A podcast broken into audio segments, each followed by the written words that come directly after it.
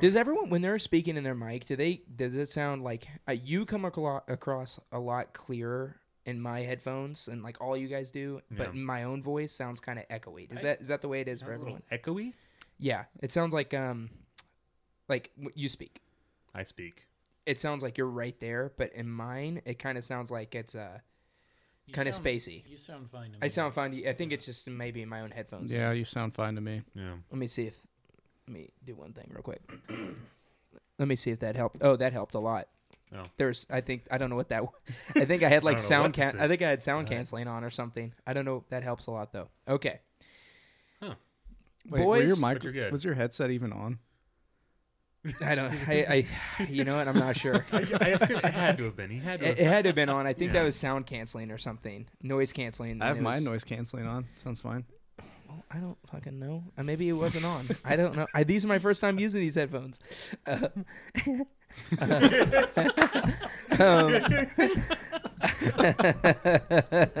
that was good. oh man. Can that be the tra- That's the intro. Yeah. Yeah, that can be. Aquaman, Aqualad. Yeah, you're. Okay, all right. I need to buy a different fucking amp. Uh, God, that's freaking funny. Okay, on today's show, we are diving into a review of Aquaman. Will this movie make a big splash with us, or will it flounder on the dock of the bay? We discuss the latest movie news, including the new Jordan Peele film Us, and if I was able to watch the whole trailer without looking away. We are then going to list out our top five most anticipated movies of 2019. It's all happening right now. This is Cinemaxic.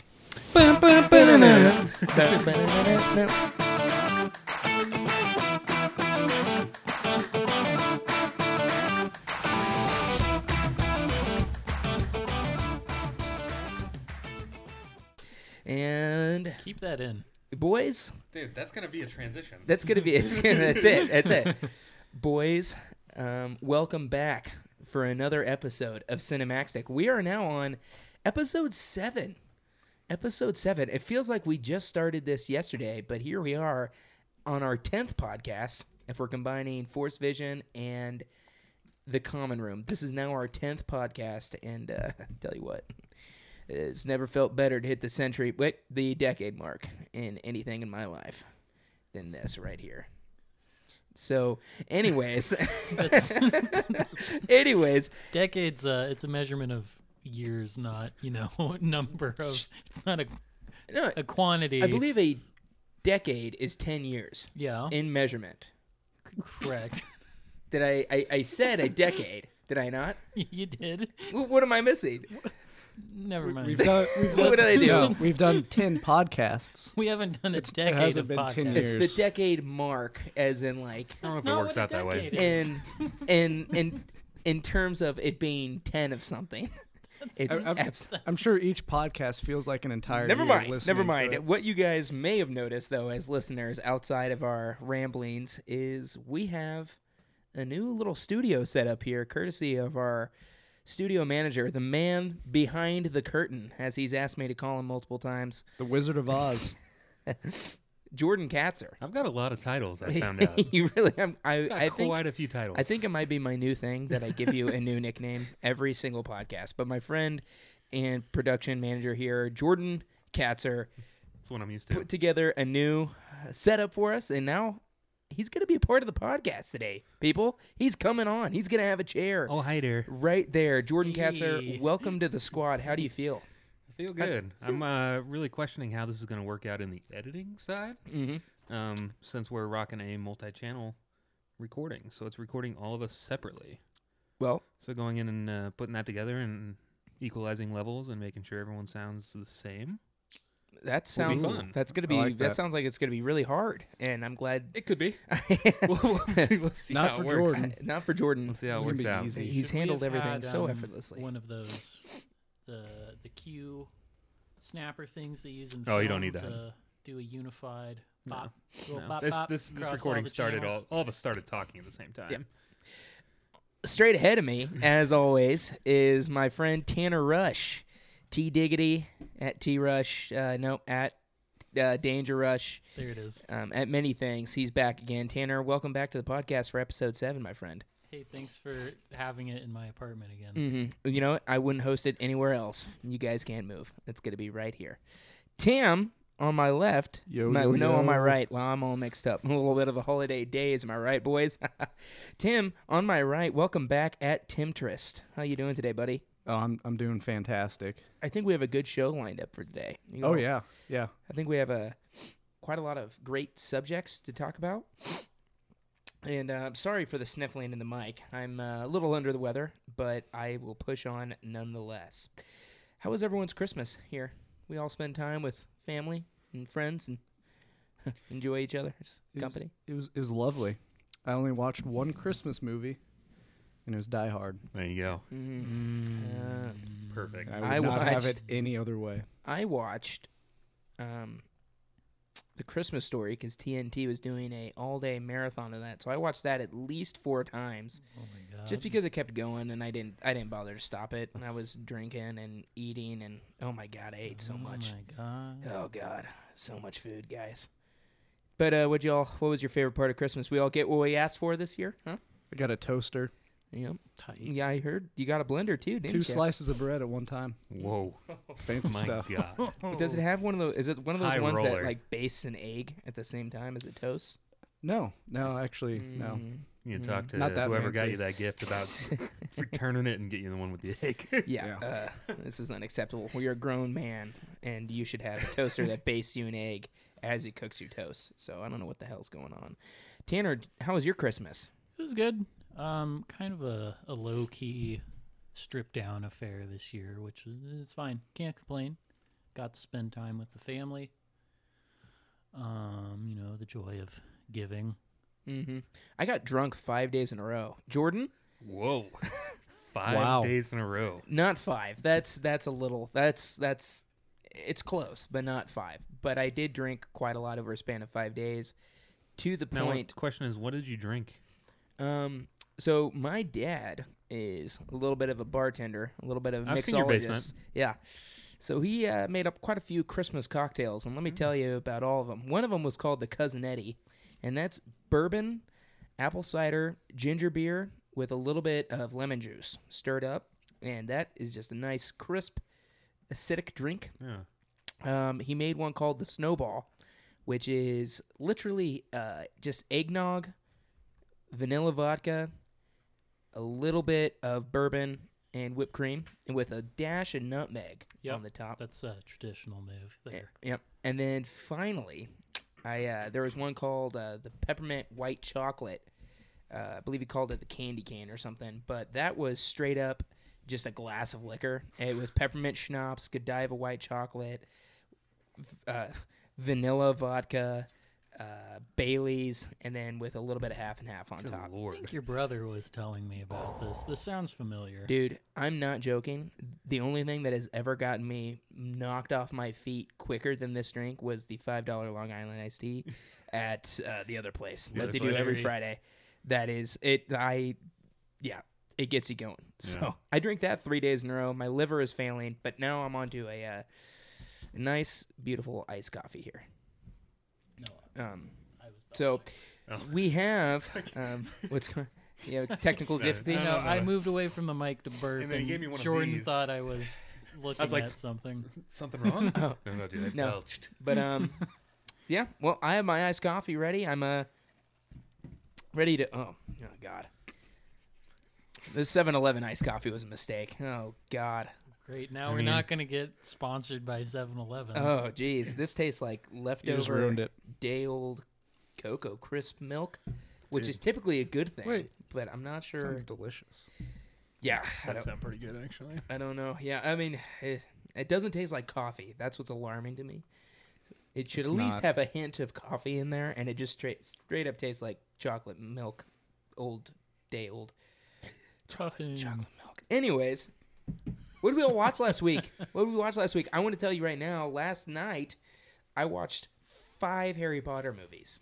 I thought I saw an through Instagram, five. Only five? Instagram post about that. Your Yep. favorite Christmas movie. Yep, one through five. Uh, yep, and uh, I do consider the first two Christmas movies. I don't know about the other. The first two could be thrown in that Christmas category because there is one scene of I Christmas mean, in if it. Die That's Hard not can do enough it. to qualify. All you need is 10 It's not. minutes of Christmas. You're good. It's not, but something about the overwhelming coziness of those first two movies, the the fires and the the warm colors and just the the I don't know, the claustrophobic feel of it all being in that that castle just makes you feel nice and cozy. So I like to throw those on. I don't know if I'd Christmas time. define claustrophobic as a a warming.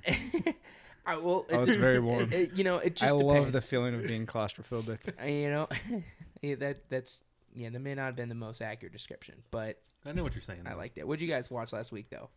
I know Tim watched uh, Bumblebee, right? I did. However, I would like to talk about Roma because we were supposed to talk about it last week, and I feel like we skipped it over, and you know, it's it's a little injustice. Give it for a give it a quick. You got give it a Roma, seconds. Roma is Netflix, correct? Yes, Original. Mm, Netflix original. Yeah, Okay. So they picked up the distribution Okay. for it, but they did not fund the movie. Got it. But it still says Netflix Yeah. on the Yeah. the title screen. Yeah. yeah, Okay. I'll just give a quick rundown. Uh, the Sure. entire movie is in Spanish with subtitles, so you can figure out what's going on. Uh, I do appreciate that. it it was uh it was not an exciting movie for sure. Uh, it's about a servant working in the house. Uh, she gets knocked up. The guy leaves her. This is with uh, Seth Rogen. Close, yes. It's the it's the Spanish version. Also, apparently, we're just going to of do a knocked up. spoiler review of Roma as well. Hey, it happens. All in one Could fell be swoop. the setup he's. this this happens in the first twenty to thirty minutes. Okay. But uh, there's a there's one funny scene in The there. movie is 32 minutes long. yeah. It's a Uh, short film. Tim. It's like five hours. It's Yeah. not that long. It, I It's- think it was longer it's when like I looked Lord at of the the Rings. runtime. It's like Lord of the Rings on steroids. It's it's long. It's only two hours It's long. the type of long where you're like, man, this movie feels long, and you check it halfway through the movie, and you're like, ugh. oh, exactly. I got an hour and a half Yes, left of yes. this thing. Hold up. I won't. That's not a transition, people. No, So- don't you dare right. Don't you dare. Yeah, yeah. And And let's dive reel. in. No, uh, there's multiple times where I had to pause the movie and go do something else because it, it it did not grab It's- my attention. It's slow. It's slow. it's very slow. It's an it's one of those things that it's like yeah it's a, it's a it's a beautiful film like the way he's he's made it and everything like that but I'm like you know we just gotta we just gotta figure out why this is considered the best movie of the year by a lot of people because I think there's some good bits in it and it's it's definitely again beautifully filmed but at some point it's like hey if the movie's straight up boring to watch I mean I'm not gonna just like say, well, yeah, it was really, really artistic and obviously very artfully done, and for that reason, I will apologize for it being a dull slog for most of it. Um, I'm not that type of person. I'm not gonna say it. I'm not gonna say that. There was great performances, great cinematography, but overall, the movie's boring. I watched an hour and a half of it. I haven't finished it. you haven't finished it I haven't yet? finished it. Don't even feel like doing it. Um, and that's pretty much how I feel about it. Um, but Tim, you said you saw Bumblebee. Do you have a quick little word on that too? Because we're not going to do a review, but do you have a quick, quick talk? I think all we need to know is it was not directed by Michael Bay. Very good movie. Honestly, it's probably my favorite Transformers. Uh, it's close. The se- the very first one's close though, just because you can't really beat that one. But I would probably put this Yes, as my can. favorite You can. Transformers. I think I would. Those I would argue to say you can beat the first Transformers. I, I thought he did a decent job with the first one. The second, third, fourth one were not very good, and I never saw last night. How were the explosions in this new one? You know what? There were there Were were, not lacking? very many explosions, well, but, but, they looked 'cause my- real. they did not look fake. the thing and the thing too about that the whole movie with with from what I saw from the trailers is that oh I can actually tell apart what robots are fighting right now, which I think makes a huge difference because in literally every Transformers movie that has happened so far, I'm just looking at a giant scrap heap of metal flying around in the sky and I cannot tell who's who's punching each other because they're mostly gray with little spots of color. It seems in this like, no, this is straight up. This is Bumblebee. He's really yellow, and this is Starscream. He's got a lot of red, white, and black in him. And uh, Optimus Prime looks like he's going to be his traditional like design from the cartoon. Um, so I'm excited to see it. I I haven't gotten around to seeing it yet. I did make priority for one other film, which we'll discuss very shortly. But yeah, Tanner, what'd you watch last week? I finally got around to seeing Paddington 2. Oh, oof. Uh, delightful. How'd that end scene treat you? It got me. Did you cry? no, Oof, I did. That caught me off guard. I was so touched, I cried. no, I haven't cried at a movie in a while Since the first Hellboy. since the first Hellboy And since the Hellboy trailer, and then Hellboy trailers. How could apparently. they be this shitty? Hey, Um, I think it looks like a fun romp.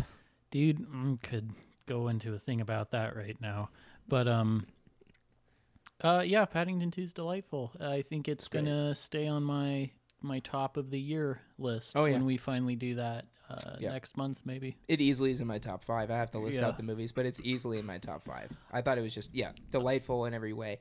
And what I loved about it, if I may say, is that it definitely had a lot of inspiration from Wes Anderson, and and a lot of the styling and the cinematography and the very linear shots that you get, um, which I, I did I did appreciate. A lot. yeah i can see that um you know overall i don't know if it's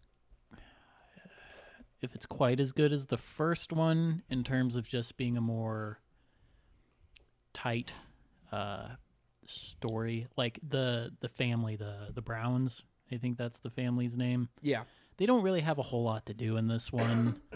Um they're they kind of got busy work for the most part until the final act when everything kind of comes back together. But um uh yeah no less no less entertaining or feel good but yeah. you know just maybe a, a notch or two down from the first one overall what I really appreciate about these movies is that I think there's a lot of time with children's, you know, aimed for children movies that obviously can get a lot of adults to enjoy it as well. Paddington 2, all the Pixar movies, those, yeah, all that. But what I appreciate is when a film like Paddington 2 takes the time to give itself some artistic directions and stylings that set it apart and make it unique. Um, so um, that's that's something I really enjoy because, like I said, there's some Wes Anderson inspiration in the shots and and the cinematography and all that, and it just made the film much more enjoyable for me because a lot of those other films for kids can get caught up in just this. It seems like the cinematography get, takes a backseat. They're really not focused on that. They're just focused on telling a story, which is great. It Mm. works out for them most of the time. But I can't really think of many movies off the top of my head that are children's movies or aimed for children movies where I'm just like, well, yeah, that movie had great cinematography. I, I really can't think of many. Uh, so that's why I do appreciate Paddington 2 Yeah. quite a lot. So there's a lot of craft Yeah. in the film and I definitely will. We definitely could talk about that a lot more too on our podcast. We do top five of 2018. Jordan, what'd you watch last week, bud? top 10 gotta do top 10 Sure, top ten. That's fair. Yeah, top fives too. Eh, yeah we'll probably just dedicate a whole podcast to just doing talk about our top ten favorite movies. Honestly, sure what'd you watch last week, Jay? Dude, I watched uh, Avengers: Infinity War again as of yesterday. Literally nothing in the past week except for yesterday. Again, though, you've seen it already. Yes. Okay, good. Yes, I have seen it. Yeah, that's a good Yeah. movie, man. So it's, good. It's a good movie. Really, really like that. Better than any DC movie. Shut Shoot. your Shut damn mouth. But it's true. It is true. So, so, so far, maybe maybe eventually. There's. It is. It is very maybe true. eventually it won't be the case. we can get there. Sl- We're we're going in the right direction. I feel like I like have a lot of hope for Suicide Squad. we're too. going in the right direction. I feel like, which makes Uh, we're going in the right direction. but that leads off to our one of our big topics of the day. Amber We're gonna dive in. Right direction. We're going to dive in to a cinemaxtic review of That's Right. It's time for our Aqualad, our Aqua Boy, our Aquaman review.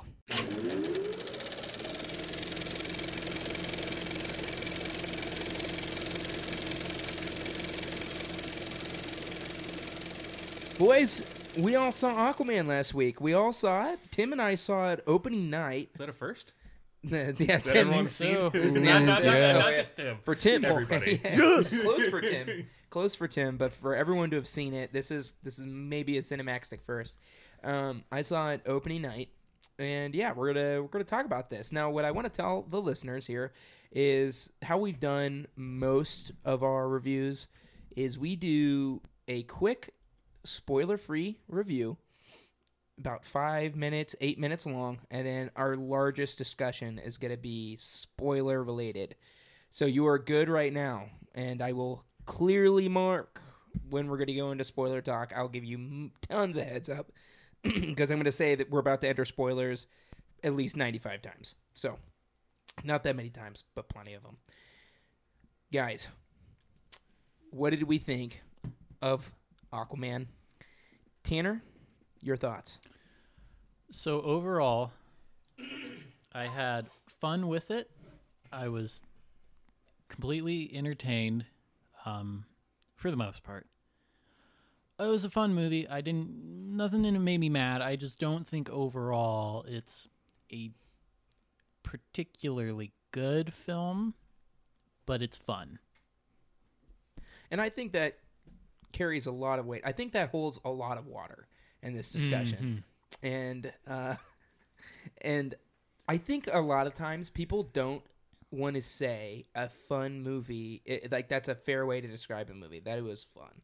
I think in in cinema if you had a good time there that's really what matters because that determines like yeah yeah if i feel good leaving that movie if, if i had a good time watching it you don't really go to a superhero movie unless it's directed by christopher nolan to feel emotionally moved really i feel like you're going there to have a good time and that's that's pretty much that so i especially in the span of the dceu having a movie be fun is a massive massive win uh, so I think that's that's big. Uh, Jordan, what did you think of the movie? Yeah, I totally agreed with Tanner. It was it was entertaining.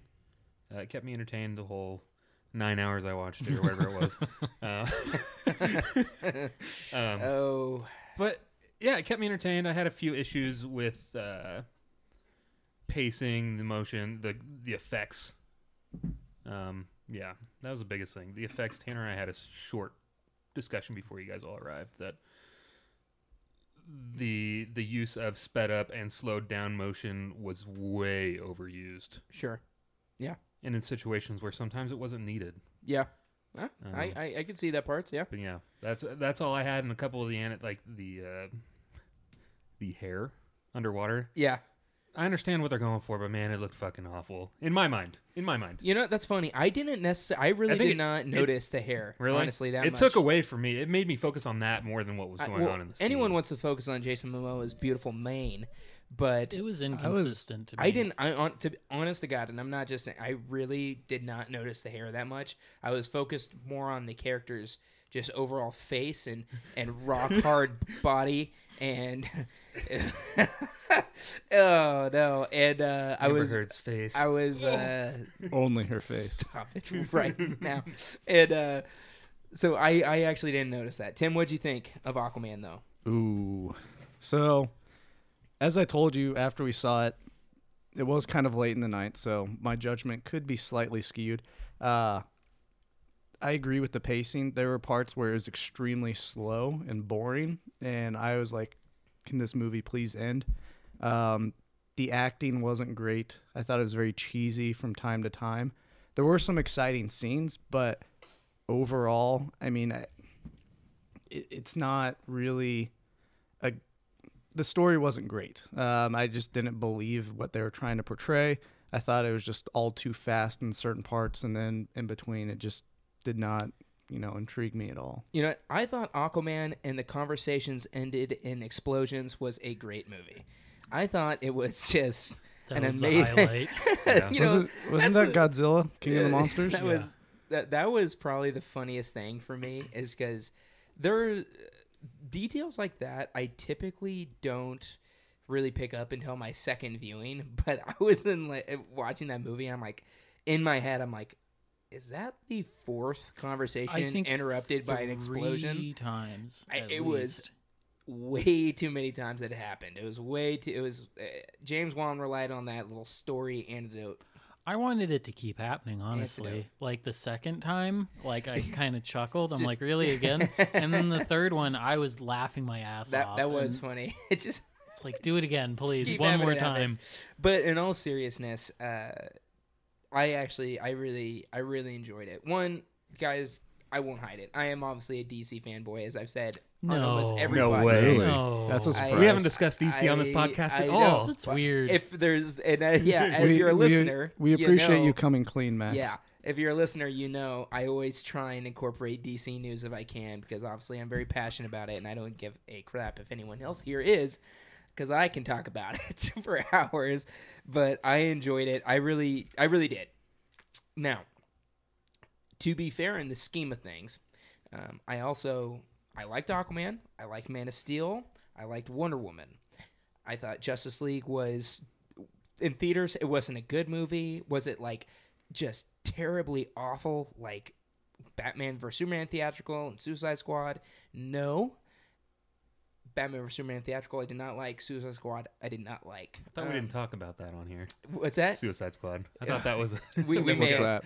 yeah. Um, so this for me was a win for DC. It's a step in the right direction. They didn't wade too far into Marvel like territory in the way this film was shot and the way this was acted and the way it was just overall done. But it definitely was a step to make it. This is a DC movie, and I felt it had its own unique feel. There was definite, definite um, inspiration from superhero movies all around and the like, as there typically is in any origin story. Because there's been so many superhero origin stories by now, it's hard not to um, mix inspirations. Um, but guys, honestly, I, I enjoyed it. I thought Jason Momoa is charismatic enough to carry the movie as a lead actor.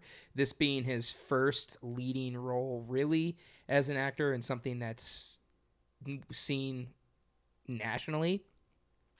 I thought he did a good job. I thought some people didn't like the chemistry between him and Amber Heard. I thought it was pretty good. I didn't have a problem with it. Um, I thought Patrick Wilson was good as Orm. He was, by the way, Say his real name.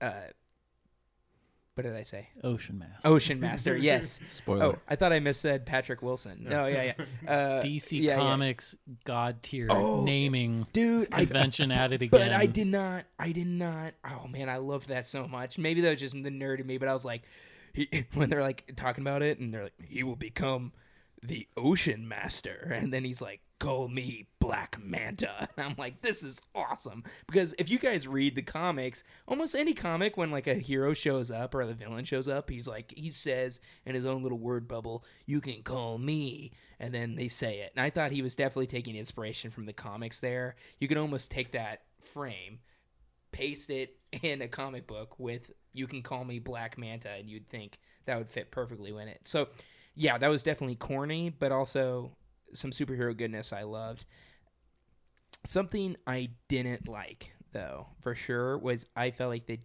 they could have sold me on atlantis a lot more Never mind. I'll have to wait till the spoilers. But yeah mm-hmm. because because atlantis to me was Underwater Wakanda. no no it looked cooler than that unnecessary. I but Well- but the, the thing the thing I was saying though is that like it was the whole point of it was about coming home to Atlantis and being the king, and I didn't really see enough of maybe Atlantis's everyday life or its citizens or the city in general. Aquaman mingling among them. It's Yeah. just exteriors. of yeah, I. I, I was Mhm. super bummed about you got to see the inside of a broken down ship. That was it. Yes. that was it. Now that was cool. Let's be honest, that was cool. That that uh. That there was an air bubble, an Yeah, air yeah, pocket, whatever they that call um, what's Yeah. his? What was Willem Dafoe's character? it. Willem Dafoe. Vulko. Vol- yeah, Willem Dafoe. Yeah, just playing himself. Dergink. Vol- Vulko's little office is a shipwrecked galleon. I thought that was. It's, come visit me in my office. Where's that at? It's the galleon at the bottom of the sea. Just dive down in there, and I'll see you then. Um, I thought that was cool, but they just didn't explore Atlantis enough. We saw the exteriors, and I was like, "Wow, this is cool. Look at all this life f- flowing into Atlantis. There's traffic and everything." And uh, I'm sorry, Tim just dropped his phone and we're, everything. we're all we're all mic'd all- up we're and good. headphoned in here, and that sounded like someone shot me in my ear. so that was terrifying. my apologies. but yeah, I was bummed out by that, Tanner. You think? I assume there will potentially be a second Aquaman. Oh, To where with the they amount of with the amount of money it's making, I absolutely. believe Where they will the- essentially the, explore the second and third Master two, Aquaman films one. were also in the first one. Oh, This is something I want to talk about. There's too much plot in this film. The story of this could have sustained an entire Aquaman trilogy. We'll get into it more in the spoiler side, but You know, this movie has no business being two and a half hours long Yeah. and covering the amount of narrative ground it does. I I would agree. I would agree with that, but I do think still that for what they attempted to do, this could have gone a lot worse with the Seven Kingdoms under seas, Atlantis, all these different like people coming in, all these different characters with some storylines. It could have blown up in their face horribly, and I don't feel like that happened at all with this. Though it was busy, and I agree, there it was trying to take on a little too much. I still feel like they they tied it together in a nice enough package that maybe, if anything, this film took the took the bullet for the future Aquaman films because like, hey, we set up a lot in this at our maybe our own expense, but Aquaman 2 and Aquaman 3 can jump off any one of these singular lo- storylines and launch itself forward into a just an overall great story. And so I mean that's that's kind of how I how it, it felt. But I feel like we're like also not having to explain the Seven Kingdoms in a second Sure, movie. and sure, yeah. breaking out of this. Yeah, now it's already established. Unless and Rian Johnson films or directs the next one. Yeah. So I think we got our you talking about the, uh, non-spoiler. Do you have a? Do anyone else have some non-spoiler things they want to discuss before we go into that Um, spoiler range? overall, I liked. Um, Oh, I, the tone is, again, I think it would have worked. I don't know what I'm trying to say here. The movie embraced the comic cheesiness Yeah. of the source material, so that was Mhm. fun. Um, more or less, I liked the action, the animation of the CG elements. Sometimes a little off. Characters kind of moved a little floppy. It was kind of weird. that in a situation with uh, environment settings. Yeah, too, and, and then came to that. overall, the just the aesthetic, the designs of you know the the costumes, the, the buildings underwater, um, visually cool. Yeah, there's there's no basically guys. Before we head into spoilers, from my my side, there's no reason you shouldn't go see this movie. It's fun. It's action packed. There is a lot of comic book goodness in there. Sure, it has its flaws, but in terms of the DC universe as a whole, it's absolutely a step forward in the right direction. It's an overall good popcorn flick that isn't so. It's not like you know your Transformers, which is just utterly terrible nonsense most of the time, uh, which of course seems to have ended with Bumblebee. But that's kind of what I'm trying to get across. So let's go ahead and go into spoilers. We we've gotten a pretty good discussion in just spoiler free, and I really want to go talk about just everything spoilers now with this film. So. Guys, if you haven't seen the movie and you want to, uh, this is where. fuck out! this is where All right. this is where it's time to leave. So for the spoiler cast Oh, shit. begins, the begins right now, and we'll go ahead and timestamp this as well, so you know exactly when the Aquaman review ends. The two minute mark. yeah, yeah. So, so you know exactly when the podcast, the review ends, and you can pick up again. So, spoiler review time. I thought that scene where Aquaman went in and got the trident was awesome. Julie Andrews and her giant kraken, whatever that thing was supposed to be. It wasn't hers. Yeah, it was. That was Julie Andrews. Holy shit! That was her Julie voice. Andrews. That was her voice. Yeah. man, And that was she she uh Mary Poppins herself voiced a giant kraken. man. Opted to be that large fish instead of being the Mary Poppins sequel. That's what she went for, and I appreciated it because I thought that was kind of a cool sequence. And him going and getting the trident and walking out of that waterfall with the Aquaman suit on and the trident, I was like, oh, I am rock hard. I was not Wow. rock hard, but it was cool. Well, for other reasons. I couldn't Um, get past the fact, okay, that the Kraken is surprised by the fact that Aquaman can understand what she's saying.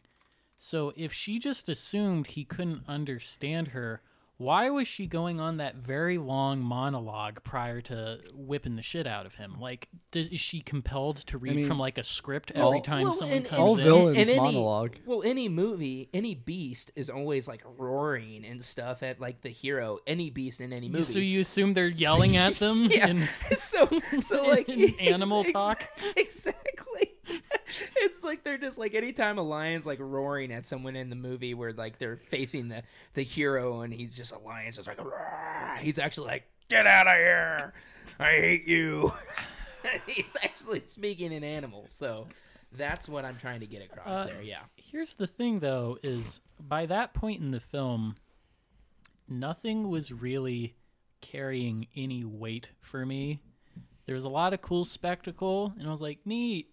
But I was like, I don't care though. Like, Really? none I- of this Yep. was really hitting me. Me- you know- like, I didn't feel pumped up when Aquaman comes out in the suit, just because like this is at like the two hour, fifteen minute mark of this Yeah. film. See, I disagree, man, because I really did not like Ocean Master at all. I hated him, and I was like, man, Sure. I want Aquaman to whip this guy's ass, and Well, so I I, was di- I all didn't about feel it. any hate towards him. because his Oh, I hated him. Uh his I don't think He killed that fish man. his pathos is properly explained like why he wants to go to war they give some kind of like excuse about pollution and overfishing and like the oil Oh. Mhm. digging which okay yes the oceans right now are in they're in a bad spot um, we've really done a number on them i don't buy that the atlanteans necessarily give a shit because they have this hyper advanced city that they're living in. The trash ain't floating down to them. Like no one even knows they're there. And if it want to be like a spin of like, well, you know, it's just the havoc they're wreaking on the wildlife, they don't really like live in harmony with the wildlife. I'm just imagining. They're super technological. Like they've got that one octopus they forced to play the drums, I guess. Yeah. So Yep. maybe they're bummed out for I'm, him. I'm just. im- but like why does he care? I know exactly. I'm just imagining though, like at any point in Atlantis, like, there's like a Frito Lay chip bag floating around down Right. there, and like, look what they've done to our kingdom. Yeah.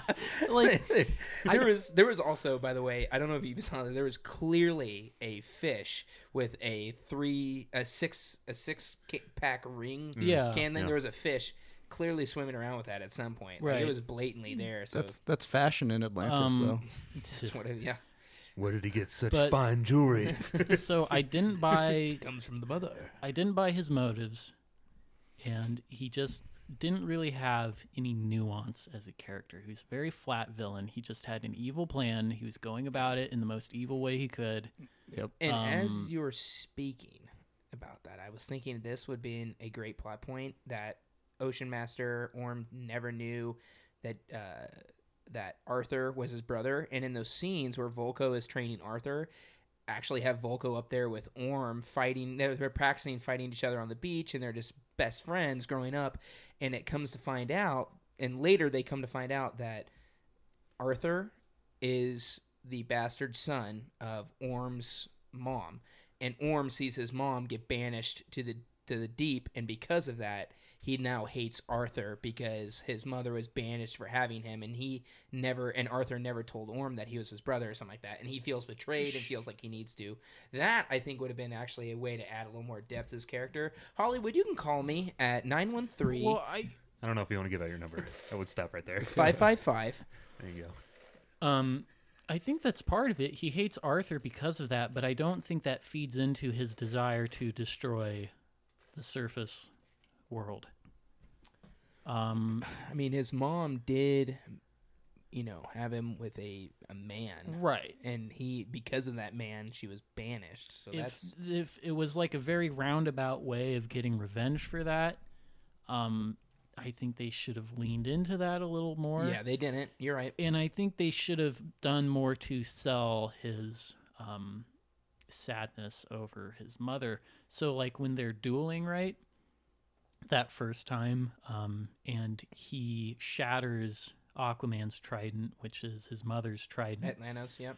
I almost expected him to kind of have like a look of remorse, maybe regard his mother's his sort of the last thing Yeah. he has of his mom and like oh i just broke it and maybe look a little sad but instead he starts just posturing and cheering to the crowd and that was that was a could have been a really good character moment they just didn't even Mm. consider Yeah. Did we all notice, by the way, Orm's King, Ocean Master's like really loud, long-winded yells he did? It was like- yes. That was really. Oh! yeah this so film funny. it was like aquaman it was like aquaman by way of dragon ball z Yeah, yeah. like it's very cartoony um and also kind of like i think has some sort of 80s action film sensibility. Like it doesn't try to mimic like the 80s aesthetic like you know stranger things tries to do and, Yeah. um, but No i feel like if you went back in time and kidnapped an 80s action film director and brought him to today this is the kind of film he would make. All right. And I, I'm I'm actually totally okay with with Aquaman being and that's not a complaint. Yeah, I mean, because because you know Aquaman is already a character who's been you know made fun of for years just because he's a superhero who talks to fish, but still, it they they took that on and t- embraced the cheesiness, and I think we're better for it. Uh, Jordan and Tim, what do you have to say about Aquaman in terms of spoilers and stuff? In terms of spoilers. Yeah, I mean, you got. I feel like Tanner and I have been the main ones talking, so I well, I mean, I'm trying to stick to where you guys are at currently, Oh. which is the trenches. Yeah Yep. in the trench and Coolest and- scene of the fucking movie was when they dove off the fucking boat Yeah, and it showed the layered. It was That one was sea pretty cool. with Yeah. lit by moonlight, yeah. and then the flare, and just seeing the amount of those fucking That trench was- dwellers. that was, was fucking the insane. It was the best- best scene. Yeah. I- That was it. Yeah. No words were spoken. I'm trying to think of everything that happened. I, I would say my favorite scene was probably when they're in Italy and they're fighting Black Manta. Okay. That would- that would probably be my favorite fighting scene of the entire movie. I wasn't really excited about the end fight scene. What? jordan and i were talking about sicily earlier Oh, dude, there's so Um, many things wrong with Sicily. i think cool scenes. The economy is way off there. I agree. there were cool things that happen in that scene, but as a cohesive scene, as a set piece, I don't think it flows because we have um, Amber Heard's Oh. Mira. Mira, Mora, Mira, Mi- Mira. Mara, Mara, She's get it's Mara, Mara. Mara. Mira. She's Mira. getting she's getting chased by the Buzz? Buzz Lightyears. Yeah. and um and then Aquaman's dealing with Black Manta, but they're they're so they're disconnected in the action. So it will show what two of them are doing, and usually it's some kind of running or jumping, and then it'll cut to what the other character is doing. And the cut will be of them flying through the air in slow motion. Oh, then yeah, it slow speeds back up. Then Mm. she'll run for a bit. Then it'll cut back to Aquaman, Black Manta. I think it would have been much more exciting if the things they were doing were affecting each other. Like she'd like use like her water power to like whip Black Manta, or like he'd throw like a, a fucking brick at someone chasing her. Like, but it just it kept cutting from one to the other. The scene just didn't it didn't flow. And we kind of talked about this, how they could take a page from Marvel's book, where it comes to multi- having multiple Heroes, heroes in a scene. using their Yeah, powers, using their together, powers in together. an interesting way. Yeah. Yeah, I didn't think Mara used her water powers as well as I would have liked to. Even though Her actually stuff at the was end not- there, she at used the end them of the chase, more than I thought she would. and at the end of the chase there, she like just straight up like stabs that guy with icicles, Mm, which yeah. is pretty dope. wine Mhm. Wine sickles. sickles. Wine Winecicles, sickles. yeah. Yeah, that was I was cool. like, That's that's pretty cool. such a waste of money.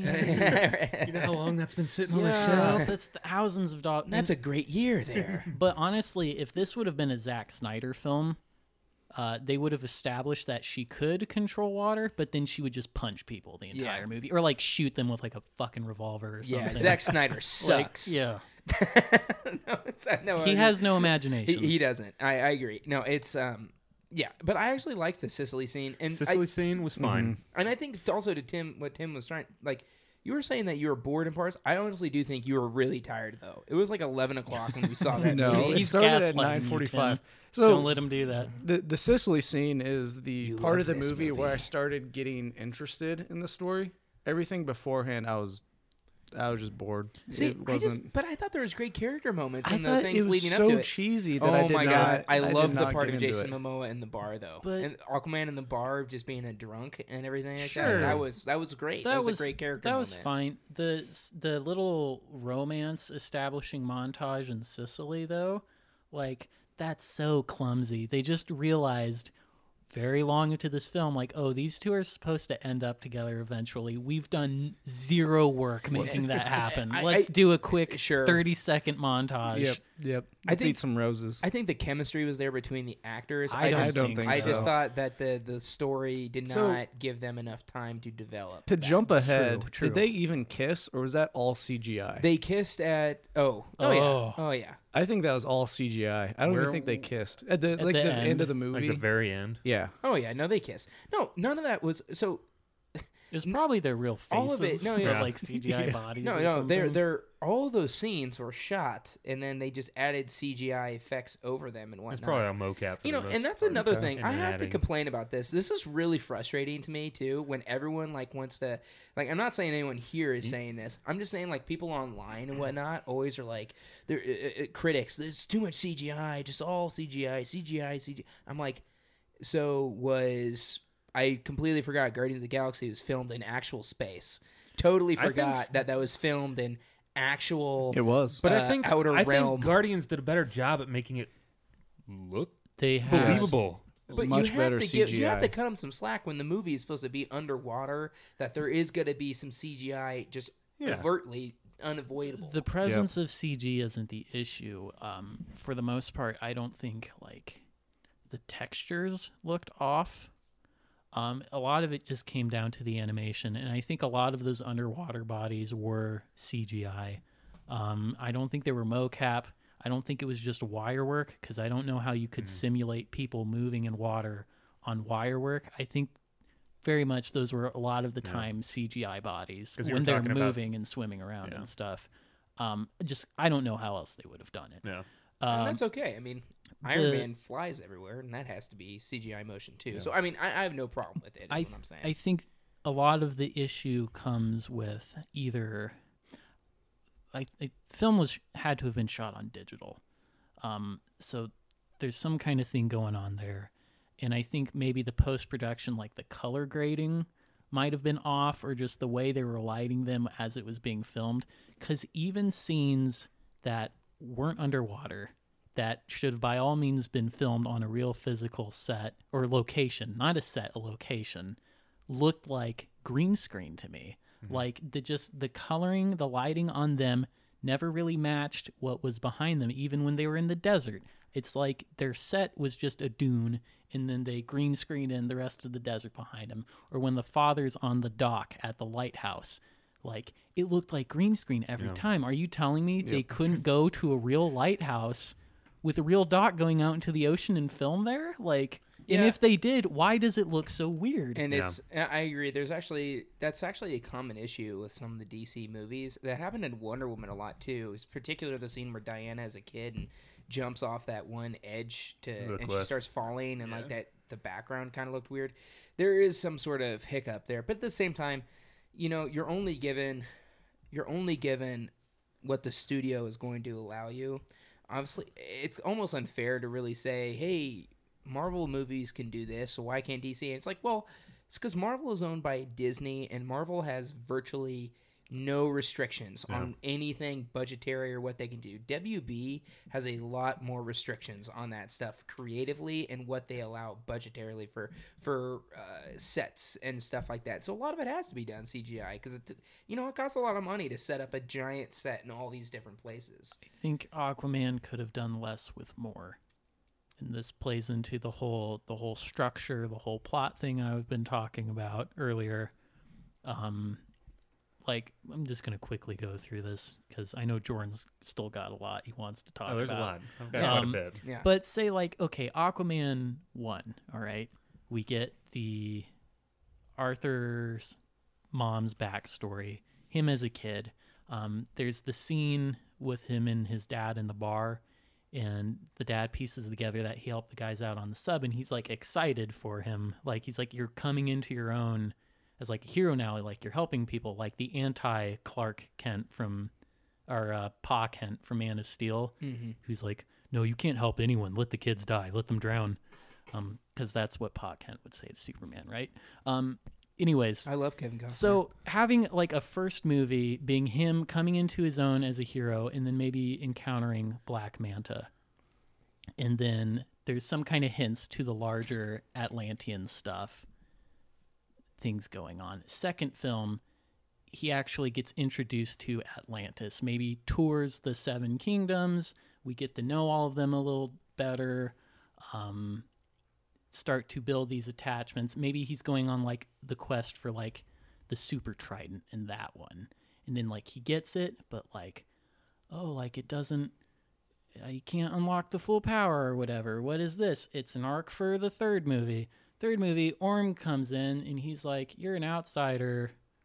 Uh, the surface sucks." Because maybe in like movie two, there was like some tensions built in between like like I don't know, like the American Navy and the Atlanteans, and so there's an actual reason to Orm could spin that the surface world is like a threat to the Atlanteans.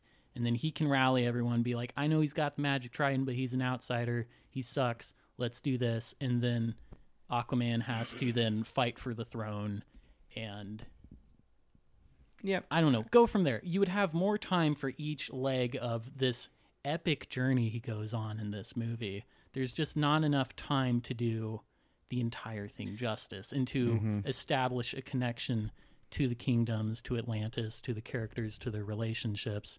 This movie has to do also a lot of legwork that Justice League didn't do in just establishing who Aquaman is. Like the first 20 minutes of this film are basically backstory in him as a kid.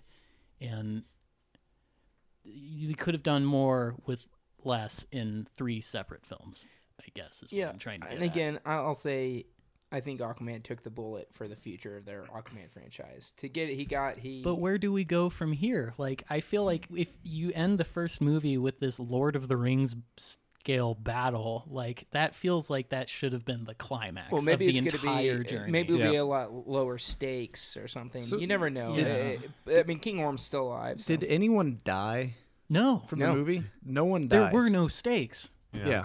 well, that's the, I mean, there was He was a threat, but there were no stakes. There was total. I mean, but I I don't necessarily agree with that. After because at the end of the movie you realize, oh well, no one died. But the entire time there was no way I thought King Orm was not going to die. I thought he was. I thought Ocean Master was absolutely going to die.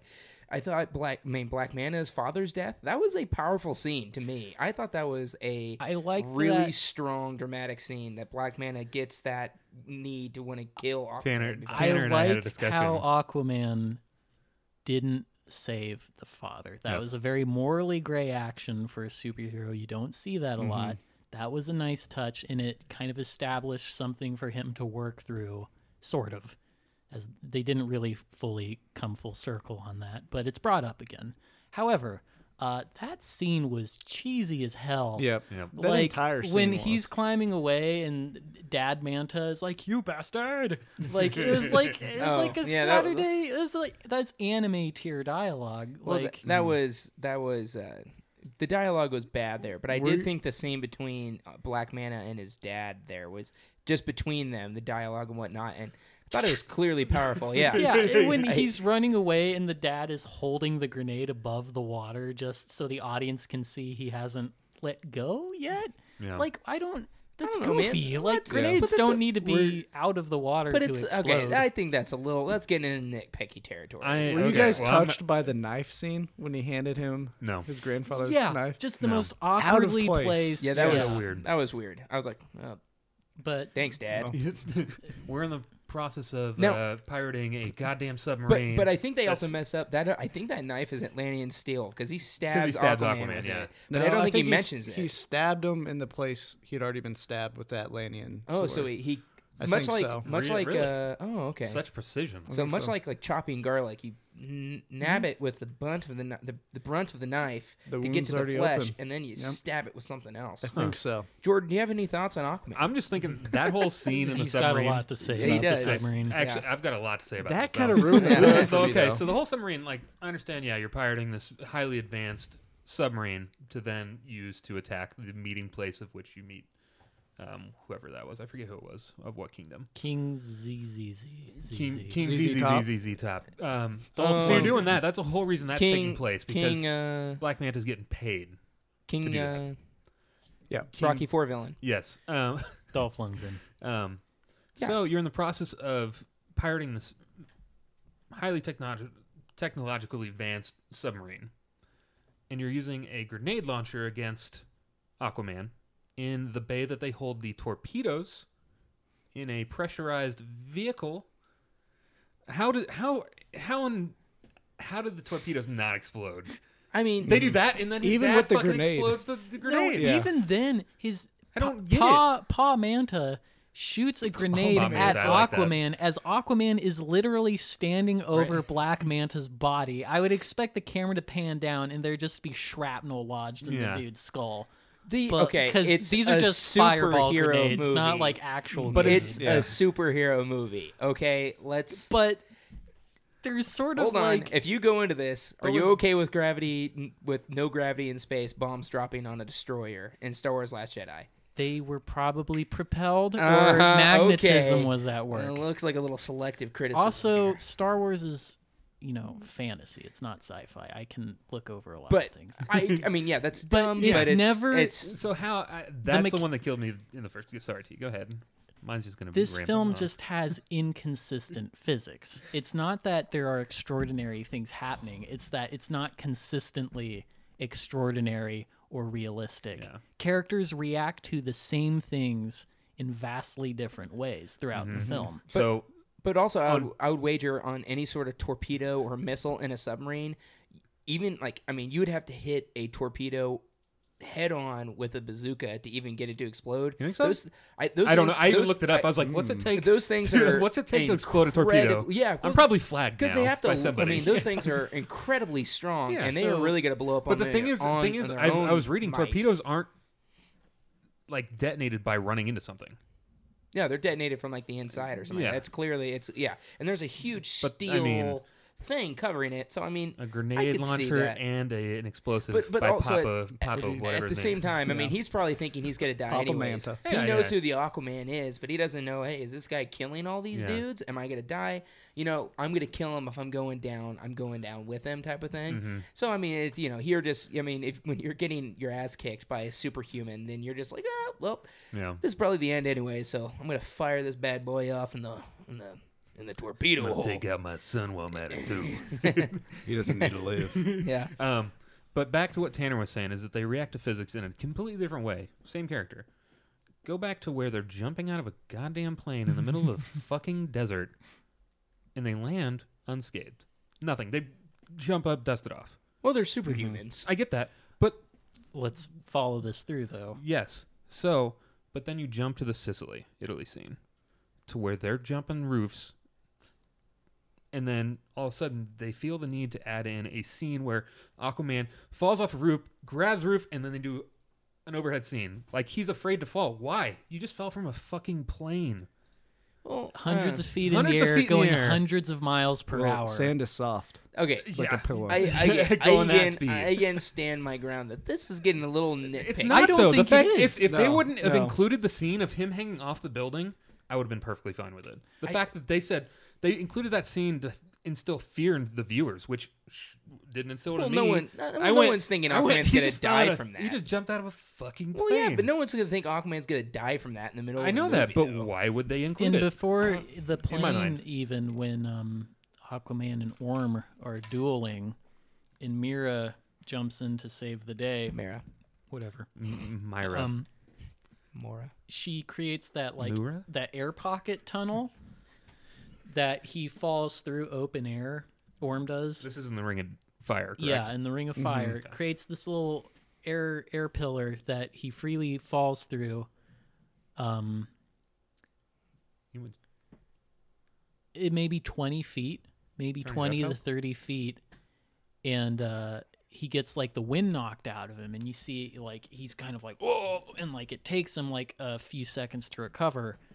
You know, 10, 15 minutes later, the two of them are flying out of the airplane at you know with thousands of mega newton ton force behind them Yeah, or whatever whatever, and then they hit the desert and like they laugh on impact. They're like, "Ooh, what a ride!" like even though that should have been so much worse than Orm, unless Orm's just a pussy. I don't know. But he's a sea master. But he is the ocean He's master. the ocean master. but it's just the inconsistency and um even from the from the get-go when we see aquaman with the submarine in the beginning he's lifting it towards the surface which i don't know how he's doing because he's not kicking his feet at all he Dude, seems to I- just be rising to the They surface could have been close to the floor. We don't know through that. through willpower maybe he just pushed off That I- or they get some force behind their body when they just. perhaps uh That, I mean, I understand that he could be close able to the floor. anyways he's floor, able to lift a submarine uh okay it seems. Yet when he gets into the submarine and he's fighting the guys you can see jason momoa is clearly physically exerting himself by throwing the punches like he's flexing and he's you know he's grunting. And it's like the amount of force required to pu- like any punch he would have thrown would have taken those guys heads off. If he's strong enough Yep. to lift a submarine like he could just do a lazy backhand and send someone flying across the room. Like it's just inconsistent physics. Yeah. but that again that's a questionable thing That's- in every But that's superhero movie superhero- yeah, but it's like- it's it's so in your face in Yeah. this But one. but like I mean I just I don't I don't know if I agree. With I that. literally paused Because, the like, movie when I saw the overhead scene in But- Sicily. I was like, but there's but I, I trying to that's emphasize- that is such that I mean that's another thing though. that It's like I feel like people are grading Aquaman for something that every superhero movie like if if you if literally everything was acted out at the absolute height of iron like of everyone's powers then the movie has no stakes. The movie isn't fun because they're all superhumans. They're all incredibly strong. If if every single thing they do needs to be at the absolute max of what they're capable of doing then what's even the point of having these superhero no movies? so he could you could say like he's holding back maybe when he's fighting the pirates but it needs to visually look like Mm-hmm. he's holding back and not putting his entire weight behind a Yeah, punch. he needs to look like he's just having a, a, a Yeah, stroll in the that's- park. I don't. I don't know if I agree with that. I don't know if I agree with that because it, it just you gotta you gotta have action and you gotta have guys who are like. I mean, that's just they're just acting, and I just I I, I think if you're going to have someone actually go and fight someone, that's boring to just have Aquaman just be like, you know, flipping his. It also hands. shows his power. How easy. That's not what you. But you. But if you're gonna grade that, then you have to be upset with like the Hulk actually fighting Iron Man in his Hulkbuster suit, and not just tossing him into the sun and it's a stuff like super that. strong suit Yeah, but that just again, it's just like why doesn't he just wear that? he's Hulk- not just it's not a super it's Then- not a suit but- made out of pirates Sure. So if Yeah. it's, so it's a suit sure. made out of iron man but if Iron Man, okay, so if Iron Man can wear that Hulkbuster suit and beat the Hulk, then why doesn't he just wear the Hulkbuster suit the entire time? Why doesn't he wear that in every movie? Because he can beat the Hulk in it. Why doesn't he just wear it for every single villain? Why pretty- doesn't he do that? That's pretty a- bulky. uh, that's a, this is different. matter Uh, yeah, I don't. This I just not think a- there's this is it- not there's an, an issue of. There's inconsistencies uh, for every single superhero movie, so I don't think That, that's Sure. And fair. again, that wasn't something that I would necessarily dock points from the film. you just you from walk into these overall. things with I the just- suspension of disbelief. I'm certainly. I mean, I, maybe I'm crazy, but I'm certainly not. I, I, never in a thousand years would I have gone home and thought, man, man, he was really grunting when he was throwing those punches. I didn't. th- lifted I a didn't. I didn't originally think that. Mine was mainly. The, I mean, he's acting. So you the gotta, scenes. Yeah. They, they could have cut some scenes, and I would have been perfectly. you gotta have with s- it. yeah mm-hmm. because i mean you gotta have struggles like if aquaman can lift a submarine then yeah sure then what's the point of even the rest of the movie if he can lift a submarine why doesn't he just like lift atlantis up and Oh, there's an idea. Film know, two. Right. Well, any other film, the lifting the submarine would have been like a show stopping moment. But this is like the first thing we see Aquaman do. Yeah. And Yeah. so, because he's so powerful so early on, again, not a lot of stakes. I'm never really worried for him.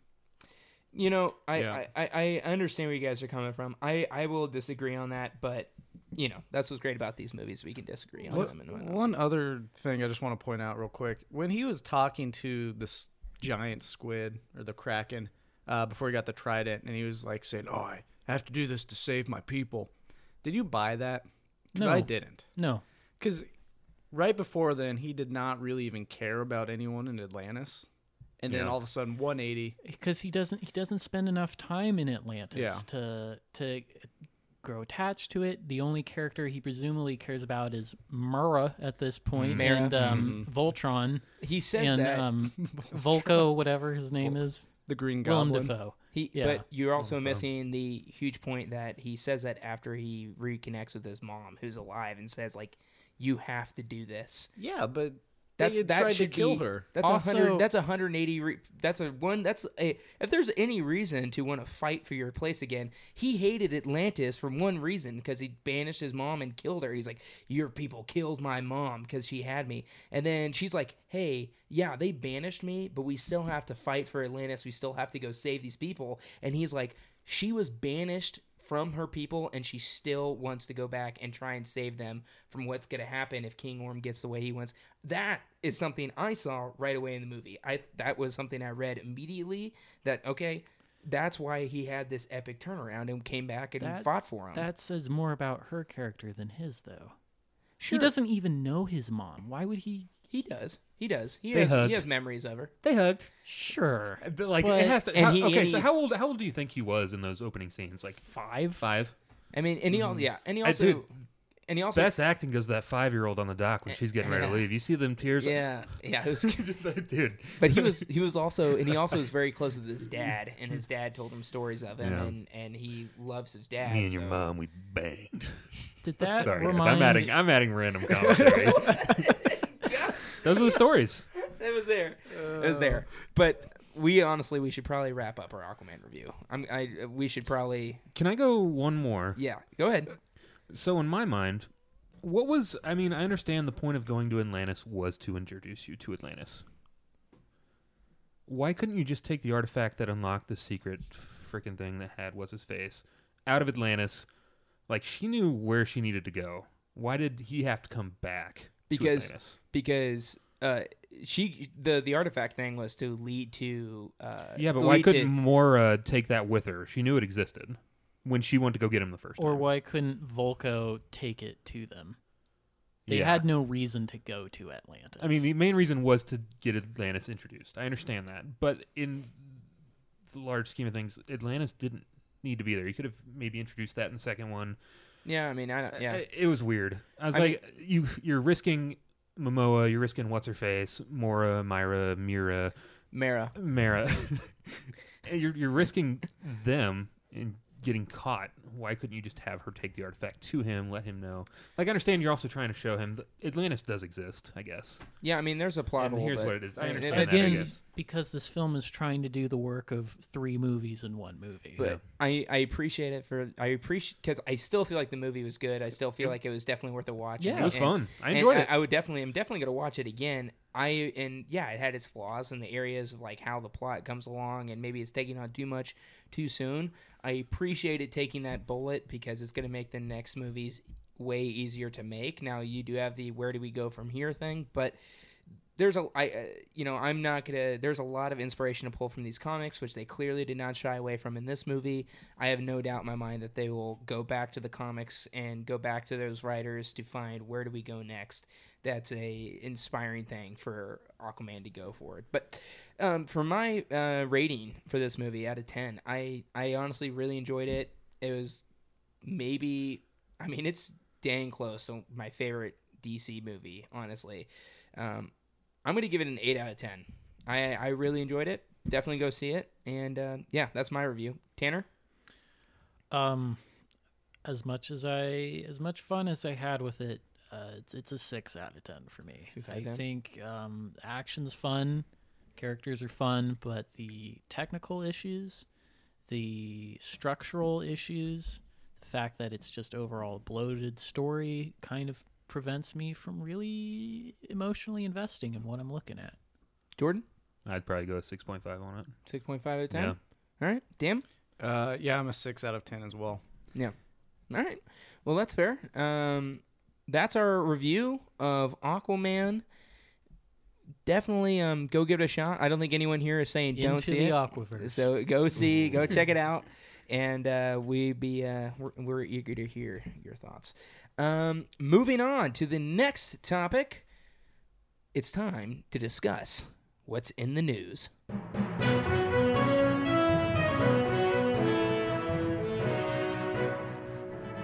Okay, so guys, just recently launched the Us trailer, the new film by Jordan Peele. I was a huge fan of uh, Get out. Get Out. Loved that movie. Own good. it. Watched it multiple times. So I'm ex- I was super excited for this. The one thing I'm bummed out about Us is that it looks absolutely terrifying Oh, to, I'm not gonna see it. to the point that I don't want to see it. the little so girl, scary. the little actor, I don't know her name. When she's looking at herself, the other Ooh. oh my fucking god! Dude, and then music. Oh, my god. I, don't know what music. song it. I forget what song it is, but it's a slowed down like piano rendition type. I of thing. got on five on you. Yeah. Oh my god. Uh, do we have copyright uses of that? I think we I do. think yeah, you're good. No, d- no it. don't We be can get it. mistaken. That was me singing that Yeah, part. that was not a play of the song. on. Um, but yeah, I watched it and I was like, damn, this is going to be terrifying. I don't know if I want to see this movie because this is borderline too scary. Dude. Yeah, just the shit ass grins on there. Ooh. Ooh. It looks Like- like a combination of The Strangers and some and Yeah. some other movie. Yeah, I, I I really liked Get Out, so I'm excited for this. Um, just because it's his, his follow up to it. Mm-hmm. I'm not huge into the home invasion genre of scary movies, Right. so I hope that doesn't take up too much of the action in this. But I'll go Mhm. see it. It's going to be, I think it's going to be pretty I'll much see it. entirely home invasion, but it depends. I mean, Jordan Peele's already done and a completely unique take on the horror films genre. If I think it's going to be unique. I'm telling you, this movie's going to end with either the entire family or just one of the family members. You're not going to be sure is it the real one or is it one of the Mm. copycats. I bet it's the kid. Ooh. The kid with the mask. Yeah. And then I'm going to get pissed because I don't mind ambiguous elements in a story. I Mhm. don't like ambiguity in the ending. Just Yeah. commit to one. I, I believe in Jordan And Peele this, enough to, I can to go feel for it. I can feel him. I mean, that'd be the easiest route to go with. I'd like to think he's more creative than that. Oh, he is. I mean, Get, Get Out was incredibly Sure. Mm-hmm. creative, and it had, uh, and what I loved, it had social commentary that didn't beat you over the head with it, where you just felt like you just walked out of some sort of, you know, some sort of uh, film that just like constantly is like, this is what's going on in the world today. This is what's going on in the world today. This is how you should feel about it, type of thing. He stated his piece in a very dramatic, incredible way, and I loved it. Tim, did you watch the Us trailer? Oh yeah, I did. I, I'm I, I'm excited for it. Uh, I don't know if it'll be as good as Get Out. Um, it's gonna be hard to do that. yeah. honestly. Uh, I'm pretty excited for it. To kind of go off what Tanner said, I can definitely see it ending like uh, Get Out ended, where you thought it was over, he was done, there's no way of escaping, and then he comes out victorious. Where maybe a member of the family is replaced and they're like leaving. We're like, oh well, that's the end, and the dad comes back. Yeah, and you know, sure. It'll be interesting. I'm I'm excited to see it. Uh, that's Winston Duke in Lupita yeah, Nyong'o, uh, Black Panther. both from Black alums. Panther. Yep.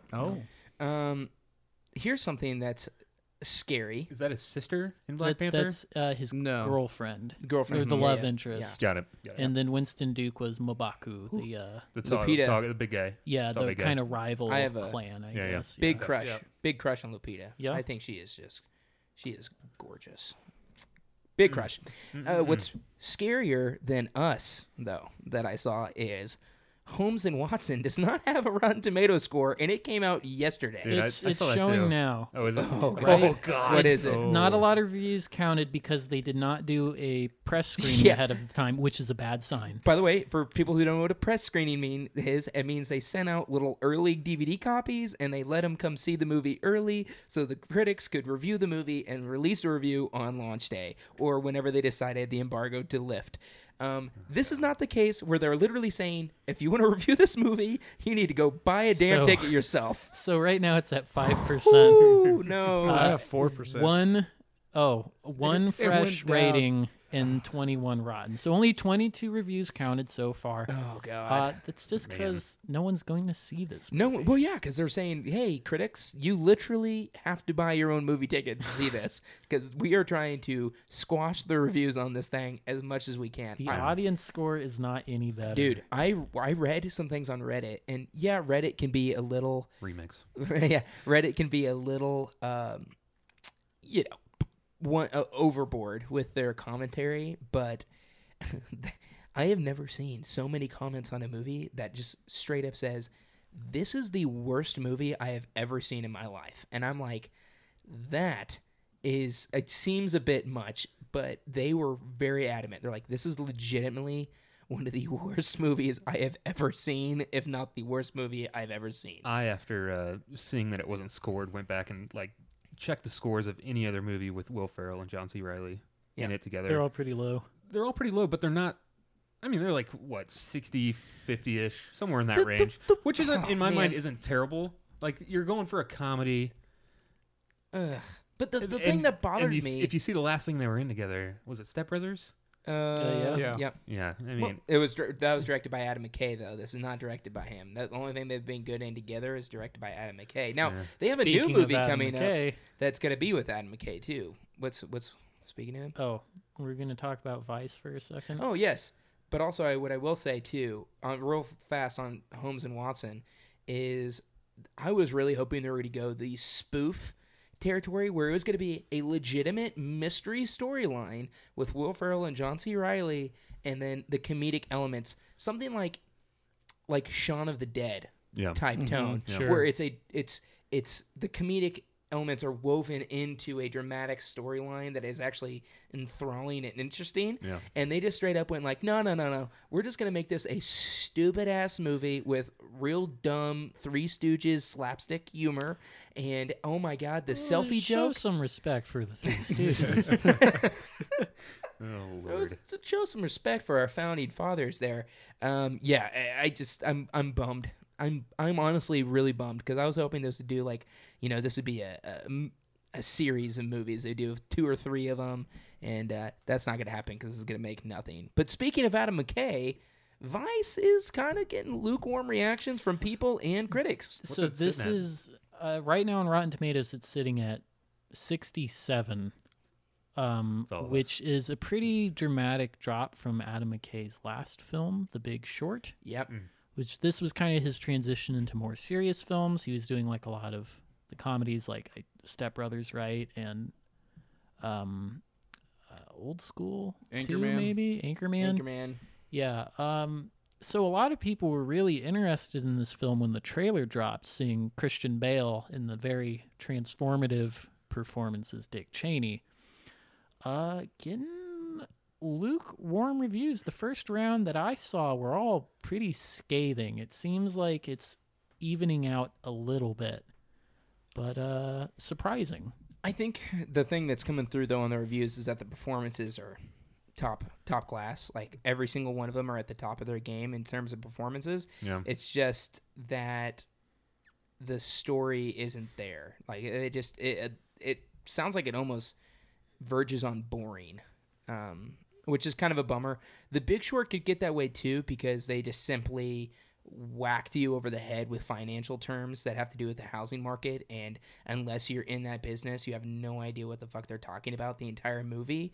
So that was it it definitely muddled in that area but i was hoping vice was going to be more of a straight shot but it sounds like it's almost from from the trailers it almost looks like it's going to be a series of vignettes um, of stories about Dick Cheney put into one movie, and it seems like maybe that's not working. I think that's an issue with biopics in general is, you know, human lives are not structured narratives with Mhm. beginnings, middles, and ends. Uh, they don't end, you know, with the inevitable uh, payoff of everything set up like in our teenage years or something. By the way, this is so off topic, but I have to say this. I read this on, and I'm sure you saw it on Reddit too.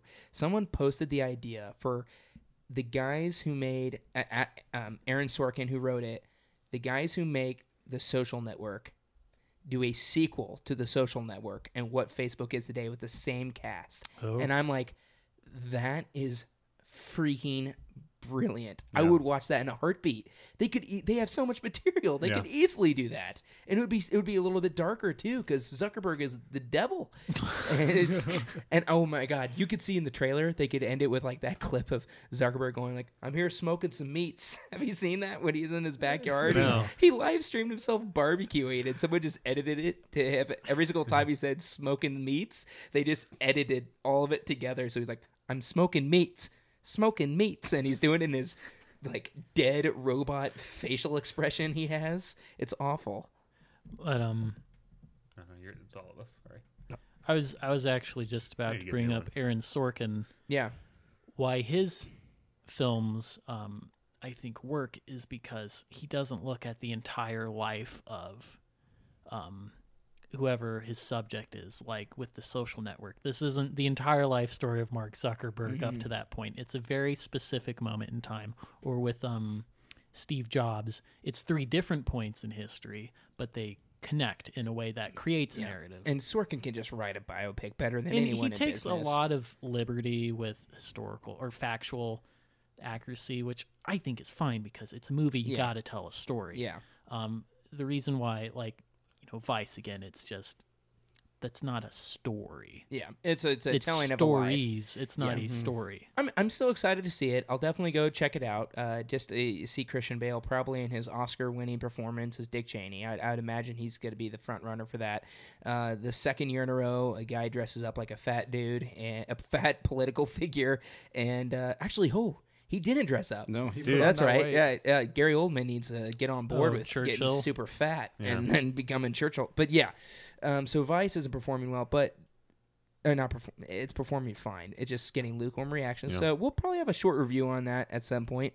Uh, Steve Carell was in that movie, and people said his performance was great in that. As, he had to make up from Marwen or whatever yes, the hell that movie and was. that is also leading me to just to touch on this. Marwen is getting terrible reviews. I saw that. People do not It's like not that movie. surprising. Eh, the thing with Steve Carell too, and I've actually for him because I love Steve Carell so much. I've stopped watching The Office as much as I did because the problem with Steve Carell for me is every single time I saw him acting, I just thought, saw him as Michael Scott pretending to be one of his many characters, and I was like, this is awful because when he was doing that as Michael Scott, he was great. That he was an it was he was a great actor. He was actually doing all these characters so perfectly as Michael Scott. So now though, when I see him in all these movies, I just see him trying to be Michael Scarn or Prison Mike or Ping or one of those guys, and I can't I can't unsee that. So I've stopped watching The Office so much so I can try and enjoy Steve Carell's latest performances more and see him as just an actor trying to portray a character. But when I see those Marwen trailers, I'm like, it kind of looks like this is Steve, this is Michael Scott trying to make a drama, and it just looks corny and cheesy and awful in all these ways. I thought it looked like a fun pick me up movie, but after the reviews hit, I'm like, this doesn't look, this isn't good. This isn't good at all. Yeah, I, I I had some interest when the first trailer came out, but yeah, it just looked like it was going to be kind of a depressing movie, and then picks you up at the end. I'm not entirely surprised though. Yeah, Yeah. Uh, it's it, that that's um, it's it's interesting. There's Um, a yeah. Oh, I was just gonna add. I haven't seen this, but by all accounts, the documentary Marwencol, um, which is an actual representation of I it's hear better. documentary. I hear right? it's better. Uh, watch that instead. Yeah. is what I'm told. Yeah, I hear it's much much better. Um, so that's gonna be in the news. That was our in the news segment. It's a news segment. Let us know what you think about it. I hope you all liked it. We're moving on to our next segment, the main topic of today's podcast. Wasn't that Aquaman? No, this is Just it. yeah, right. I Yeah. was like- yeah. I was like, you know what? This does seem like It's Aquaman's gonna take Not longer. anymore. it's the end of the year special. It's the end of the year special. Gotcha, gotcha, gotcha. It is our 2019 most anticipated list. We all put together a singular top five list to show and convey what we most look forward to in the coming year in terms of cinematic adventures. And let's go ahead and start with Tanner's top five. Ooh. Um. So just say a little bit If you about. take my each Tanner, one? Yeah, just take say a little bit about each one. We're gonna list them five or, in no particular order. If you rank them, go ahead, but just say a bit on each one. Uh. So number five, starting at the bottom. Now we here. Now we're here. Oh, Um. God. we all did that at the same time. It's God's plan. Um. It chapter two. mm-hmm. Uh, Yeah. It, the first was one of my favorite films of last year. It was fantastic. Uh, loved never saw it. just Whoa. about everything about it. I never saw the original miniseries with Tim Curry. I haven't read the books, so I've got like no nostalgic connection or any kind of bias. Um, I really loved it. Can't wait for the sequel. The cast looks great. Um, number four is Godzilla King of the Monsters. I knew you'd throw that on there. This is what I love about our list. King of Monsters would be like 15 on my thing, Yeah. and it's like in your top five. So, I love this. I am fully Mhm. expecting this to be like kind of like maybe the most I can hope Thanks, for Max. is like a six out of ten rating. Like I'm not anticipating it being like a truly good movie. Oh, it's Really? gonna get a nine out of ten. I'm feeling a lot of hype from this thing. There's a lot of hype. I've got a very long history with Godzilla, a lot of nostalgia there, so I'm just excited to see more of it again. Um, so that's why that's there. Number three is if it still comes out next year, it could get pushed out. Um, the Lighthouse, which is the new. Uh, what's the director's name? Looking it up real quick. You got this, Tanner. I believe in you. Robert Eggers movie. uh, Robert Eggers was the writer and director of The Witch, which Oh, was my favorite film the year that came out. Um, that movie is freaky. I loved it. It's one of my favorite films of all time. So The Lighthouse is supposed to be his wow, favorite films of all time. one of them. Wow. Uh, it's supposed to be his next film coming out next year, of course. Uh, currently attached to it is Willem Dafoe and Robert Pattinson as the two lead characters. Very funny. I actually looked up Robin Pattinson's uh, IMDb page Yeah. yesterday, and I saw he was a great starring in that. actor. Yeah, Um, it's supposed to be, I think, like a black and white, just kind of intense, spooky Black and white? piece. That's what I heard. Interesting. Okay, Um, I think you could do a lot with a horror movie in black and white. Oh. I love black and white. I think that um, could be very, very. just the just the contrast. Yeah. um, That could be great though with a horror movie with all the darkness and everything. Oh man, Whew. So yeah, a lot of big, big hype for that. Uh, for me, number two is Avengers Endgame. Um, just because you got to see how it ends. You have I, to. I feel like I know how it's gonna end, but You you, got to. see it. you have to. Again, it's not gonna. It might not be one of the best films of the year, but Yeah. looking forward to it. Number one, of course. This is probably at the bottom, if probably not included at Go ahead. all. Can I Say guess it. what genre is it in? oh, Uh, I can tell you right now, it's Star Wars Episode Nine. Star Oh, Wars okay. episode. nine. I probably wouldn't have guessed that. uh, of course, because it's a Star Wars film, Yeah, and I'm never, I'm never not going to be excited. Luke's for gonna be so badass in this one. Yeah, I you dude. I tell. hope like he's got like He's coming back. huge muscles and he's Oh, dude, he's just fucking and- ripped. Yeah, and it's finally time for that So- Luke Rey romance plot. He actually died in the snap. So when the Avengers come back, they'll bring him back. Luke oh comes back. god. Jordan, your top Crossover. no, no, let's keep let's keep going. five. um, to be honest, I wasn't prepped for this. Um, it's gonna be Toy Story. That'll Four, be one. yeah, yeah, Toy, sure. Toy, Toy Story four. Toy Story. Toy, Um, Toy Story. Toy Story. Toy, Toy Story Four. yes, Toy Story four. you have to say that as a The child. Cowboy and Buzz Lightyear. Oh lord. um, it'll be that. Glass looks kind of good. Where they're bringing in uh, what is it, Unbreakable and and tying that all together. Split. And Split. split. Split. Yep. That looks interesting. I mean, of course, Marvel, Avengers, and Star Wars. I mean, that's four, but fuck it, I don't need five. Hey. Hey, that's all right. Ooh, hey, I you know like you you did an admirable job for Can I not pick- knowing that. Can I top pick a fifth for you? Do it. Uh, Shazam. Yes. Actually, I, to be honest, I think it looks all right. I it think, would yeah. have been on my I think- top I think ten, but we shortened this to I think them so- picking Yeah. Zachary Levi to play Shazam, like, intriguing. Intriguing. yeah, he's got a kid-like aspect about him. He was great cast. Yeah. Great casting. The casting that you least expect are the ones that always turn out pretty well, in my opinion. Um, just because you know it's it's good not to cast a superstar and Yeah. every single. I mean, he certainly was not a superstar. He was borderline famous. He was Chuck. I mean, he's B list, and now he's gonna probably be A list after this. And he was Chuck. Yeah. Yeah, Tim. Uh, yeah. So Tanner gave it a little tug. My my number five is Glass. Still haven't seen Unbreakable. I love Split. Uh, I'm looking forward to this movie a lot. Number four, It Chapter Two, because the first one was fantastic. I think it was my third favorite film from last year. I'm really looking forward to that one. Uh, number three, Avengers Endgame, just because get to see how it ends. Number two is Star Wars. Recently, I've been getting more excited about it. I don't know why. I think just because we don't know a lot about what's going to happen. There's gonna be a lightsaber in it, probably. Oh yeah, I well, eh, maybe maybe they don't have any lightsabers. That'd be kind of Uh, interesting take. Don't say that. But no, I'm, I'm looking forward to seeing kind of what's hap- going to happen with it. And then my number one is Once Upon a Time in Hollywood.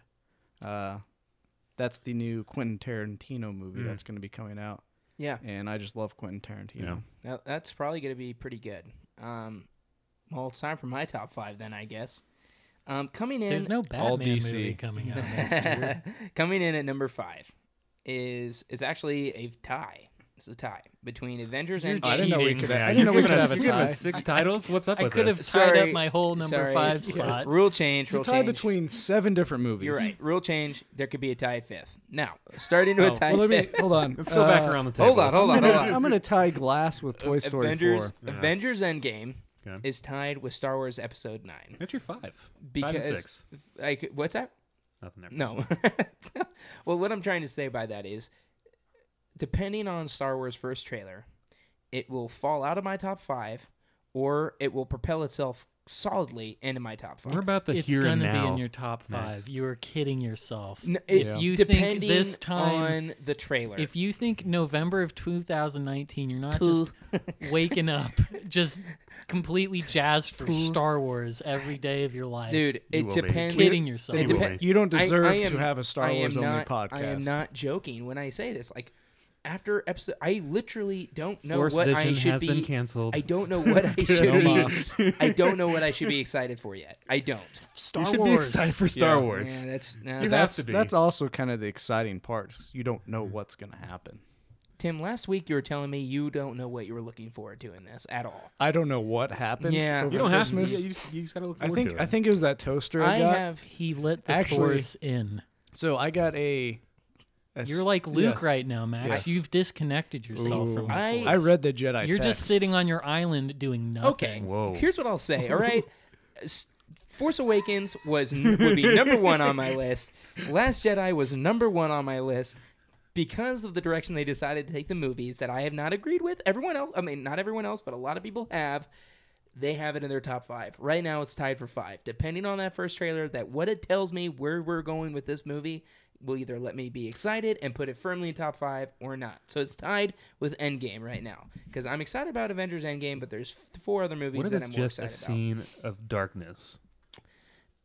And it just Lightsaber lights the- up Luke's face. Oh, Oh. Bitch, Boner bitch town. thought I was dead. yeah. I'm just like, oh, just uh, that's all I needed actually. Don't So end the trailer. five, okay. End the trailer. So that's my five spot for Avengers, uh, Endgame, and Star Wars Nine. Then at number four, I actually have. This is going to be an interesting one, I think, for a lot of people, but it's going to be Joker. At number four, I oh, love oh, a walking. DC movie. Joaquin Phoenix is oh this isn't connected to the DCEU. It's going to be taking an artistic take on the Joker. It sounds like it's going to be a one-off story. Um, I love Joaquin Phoenix. I want to see his portrayal as the Joker. One-off story until it does well. yeah, you'll see. and then it's no longer a but- one-off but- story. No one I mean, I imagine they only got Joaquin on this thing because he just straight up said like, "I'll do one. I'm not going to do multiple of these things because he was supposed to be the favorite to be Doctor Strange. Well, he's supposed to be the favorite to be Doctor Strange, and nothing's going to pay you more than a Marvel movie. And he turned that down. He's like, "Hey." Because they're like, hey, you're going to be Doctor Strange in this, and then you're going to be in the sequel of Doctor Strange, and then you're going to be in Avengers, and then you're also going to be in Thor, and we're going to pay you so much money your head is going to spin. And he's just like, nah, nah, fam, I'm not about that. So anyways, I'm excited to see that, see what type of take he has on the Joker. Um, and so far, we've only seen. Have we seen anything about it? We've seen stills. photos, Todd- right? Yeah. pho- Photos and Todd Phillips released a short little costume test with Joaquin Phoenix. and He just it the that f- 15 seconds just was super eerie to me, and Yeah. I could see that he was acting his ass off for it. So I'll have to look it up. I think there's no doubt his performance is going to be good, even if if the movie isn't. You could probably count on him for a solid performance. Yeah. Um, coming in at number three is It Chapter Two. Um, I loved It Chapter One. I thought it was just excellent. It was one of those movies that's a horror movie with a lot of scary bits, but you also left the theater feeling like it, it left you feeling different. A lot of horror movies leave you down in the dumps. It chapter two left me feeling like I just watched a normal thriller. So yeah, w- after I saw it, I would have you know family members ask like, "Is it scary?"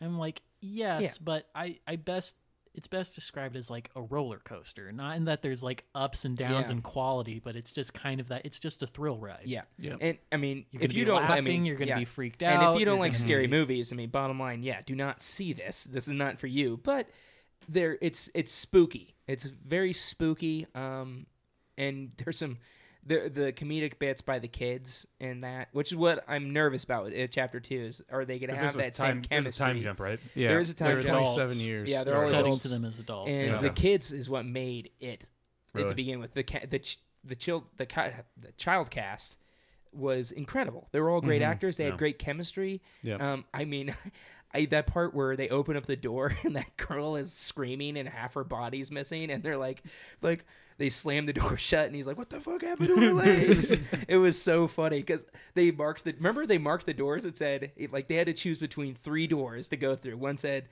Very scary, not very scary, kind Right, of scary, right, right, and they opened the kind of scary door. And it was a girl with her half her body missing, and she's screaming, and and they slammed the door shut. It just was Yeah, yeah, there, yeah. the the comedic bits in it made that movie uh, sustainable because it wasn't like I'm going to cry. This is so horrifying. It was like, well, at least there's some levity here Yeah. and there that makes it worth it. Number two is gonna be Shazam. Okay. I am very excited for this movie.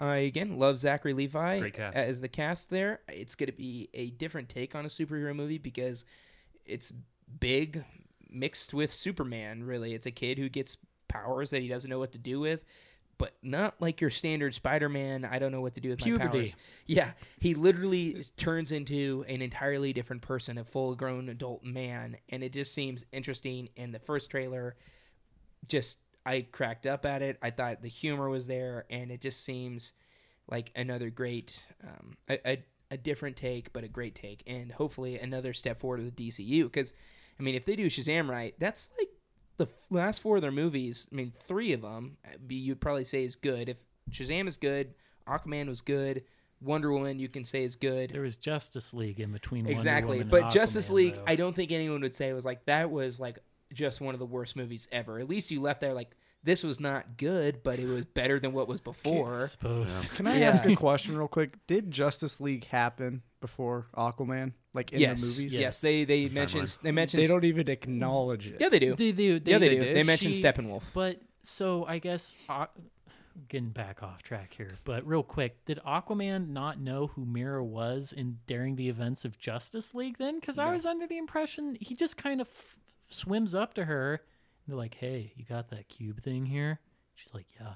Yeah, let's not talk about what Zack Snyder decided to do. But then in that- Aquaman, he doesn't even know her name. well, he doesn't Like, know her name. He doesn't know her. I think he's she's been uh, attempting to recruit him to be an Atlantean for years, and he just knows her by that. He, she hasn't bothered to introduce herself. I guess not. Join me in. Atlantis I don't know. Let's not. All right, let's get out of there. Let's let's abort that quick. in my amazing box. I, I don't want to. I, I want to keep Aquaman pretty much separate from Justice League because of what that movie turned out to be. Sorry, um, did I pull? that you're right, yeah. might have been me. Um, and then my number one most anticipated movie, and this is probably gonna take a lot of you by surprise. Star Wars. No, Zombieland Two. That's Is your that- number one. It's my number one because Oh, boy. Zombieland is Same, same, different cast, same cast. I Same cast. Same cast. same cast. I think it'll be decent. Zombieland number one is one of my favorite movies of all time. I absolutely love that movie. I've watched it so many times, and I just I love it. I'm a huge Jesse Eisenberg fan, Yeah. and I just thought everything about that was great. The humor was there. This you know there were some horror elements, but not much. The cast had great chemistry, and I just loved the story. It's gonna be hard to follow it up, but I absolutely loved that movie. So that is my number one most anticipated because I want to see what they do, and I want to see that all See that gang back together. So I'm Did they say if it's a sequel, like after the timeline of the first one or before? I or- believe it's. I believe it's It'd have the to be after. the the, the sense. it takes events after Zombieland one, and all of them are still together and everything like that. Hmm. So, yeah, I'm excited for Zombieland one. So that is my top Two. five most in, two, my top five most anticipated 2019 movies. Now I think it's time to wrap this thing up. We've gone we've gone for a while, but I think we've had a lot of great discussions. Boys, what are we watching next this week? What do you guys have next on tap? For me, it's Bumblebee. I'm gonna go see Bumblebee in Vice next. Um, I'm gonna go try to see the favorite before it leaves theaters. Mhm. My parents just saw that actually just before I came over here. Yeah. And first of all, I thought they saw Mary Poppins Returns, and my dad comes in, and I go, Did he think he was seeing Mary Poppins? No, I know. Well, he I, he told me like, yeah, I think we're gonna go see Mary Poppins, and I was like, oh, okay. So they come back, and I'm like, how was the movie? And he goes, bizarre, and I was like, what? And he's like, yeah, dude, that was just that was just bizarre. That's uh, it's kind of weird. I don't know how to really describe it. It was just strange, and I was like, man. What the hell happened in Mary Poppins Returns that leads to bizarre is that turns out they saw the favorite and uh, Oh. they described that as just bizarre. They they didn't find it funny. They thought it was super boring. Uh, it just and that's actually kind of what it looks like. It's landing with the cr- uh, the audience too. The audience is nowhere near as high as the review score is on it. And What do they know? I don't know. Nothing. I, I go by that. I go by that sometimes. If it's like really lower than the critics, I'm like, okay, this probably is one of those boring movies that critics are giving really good reviews to. Yeah. Um, Um, so yeah, that's that's a good one. What else do you want to see? also gonna try to watch the Death of Stalin.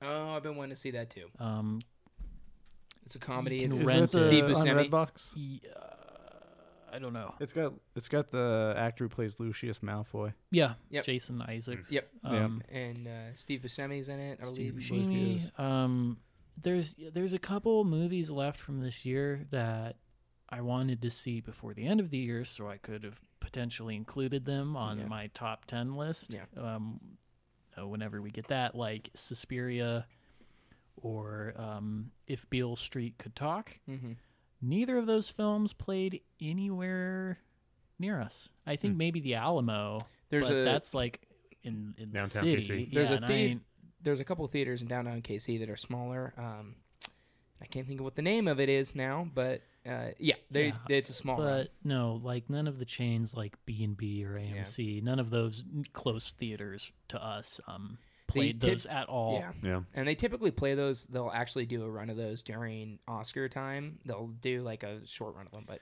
Well, and Suspiria is an Amazon film, so I'm hoping it hits their streaming yeah, sooner. they than handle later. theirs worse, different than Netflix. They actually give them a full theatrical run, and it takes a while for it to actually hit their streaming. But which is what am I paying for? yeah, yeah. Um, Jordan, what are you seeing this week? Anything on on tap or? I'm gonna hopefully go see finally Spider-Man.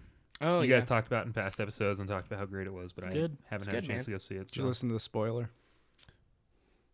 No, because I think that was the night I was sick. Yeah. I think I passed out. Like Yeah. I listened to the first half of the cast and then I Went went to to bed. bed. Yep. So that and then potentially Bumblebee. Yeah. Those are two on the list. Yep. Tim? Yeah, I want to I want to see the favorite um, and Bohemian Rhapsody. Those are probably my top two that I want to see in theaters. Um, and then I I need to see I Tonya and I own that on Lady Bird. We should watch I Tonya together. I bought it, so I bought it as a white elephant gift because I knew no one would want it. I'm like, ah, I'll just get it for myself. Ended up winning it. You're getting coal for Christmas. It's after I got a toaster. You're getting coal next year. I got a toast. Um, I want to see. I got to go see Creed 2, man. I just realized I haven't seen Creed 2. I got to make time to go see that. Maybe I'll see that tomorrow can, night. can we watch Creed work. one, and then We I'll go see should. it with you? Wait, I don't know. I might go see this after work tomorrow. I don't know. Creed 2 um, and Bumblebee Wow. are definitely on my list. But yeah, I, I need to go see Creed 2. Well, I, I let you borrow Creed 1 like nine months ago, and you didn't watch it once in the nine months you had it. I lost it in my backpack. I watched Drive like a month after you gave it to me, if not cl- sooner than that. Anyways, it's a long time. it is. It is Yeah. still a long time, Why but it's not, not like It's a very eight long months. time. that night. I also or, I also gave him the Like I Matrix, and watched he the watch Dark that. Crystal that I borrowed from you, like, like within minutes of me handing it to Yes. you. Yeah. and I had a review for you. As I soon think as I think walked we out need of my to we door. need to work work on our movie watching apparently skills. Yeah. apparently um, well that's gonna do it for today's cast guys uh, i hope you appreciate the new sound quality that we have going on this podcast we're definitely uh, probably God, I hope it works. i think it I is hope it it sounds works. better You It press record, better. right? we're, we're working oh, on it no. Yeah, working dude. on the kinks and everything and uh, we'll, we'll be great to go but uh, Kinks. We're working on the kinks. Um, so yeah, for myself, Max Leadham at Max Fozzie, your host of the Cinemax podcast, I want to say thank you on behalf of Tanner Rush. Whoa! Don't put words in my mouth. I want to say good. Don't good, say good word- night. words.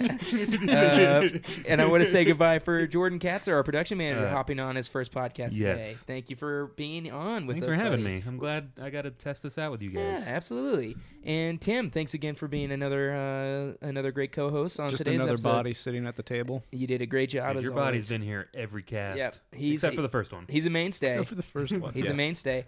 Guys, be on the lookout for this podcast, obviously, and our next couple ones. We'll be doing another Star Wars podcast, Force Vision, uh, here pretty soon, and we will be doing a Common Room podcast, hopefully to round out the month. We've been a little slow on Harry Potter news, but we're going to scrounge some together and maybe make a, a nice, short little Common Room podcast. So be on the lookout for that. Be sure to subscribe on Apple Podcasts and anywhere podcasts are listened to. Share with your friends. That's the best way you can get our stuff out to anyone else. Share with your coworkers, share with your family, anyone who's interested in movies. We'd love to have them on board as a listener. As always, you can reach us at Cinemaxtic Pod on Instagram, at Cinemaxtic on Twitter, and email us at cinemaxticpod at gmail.com. Any commentary, any recommendations, anything you want to say, tweet us, message us.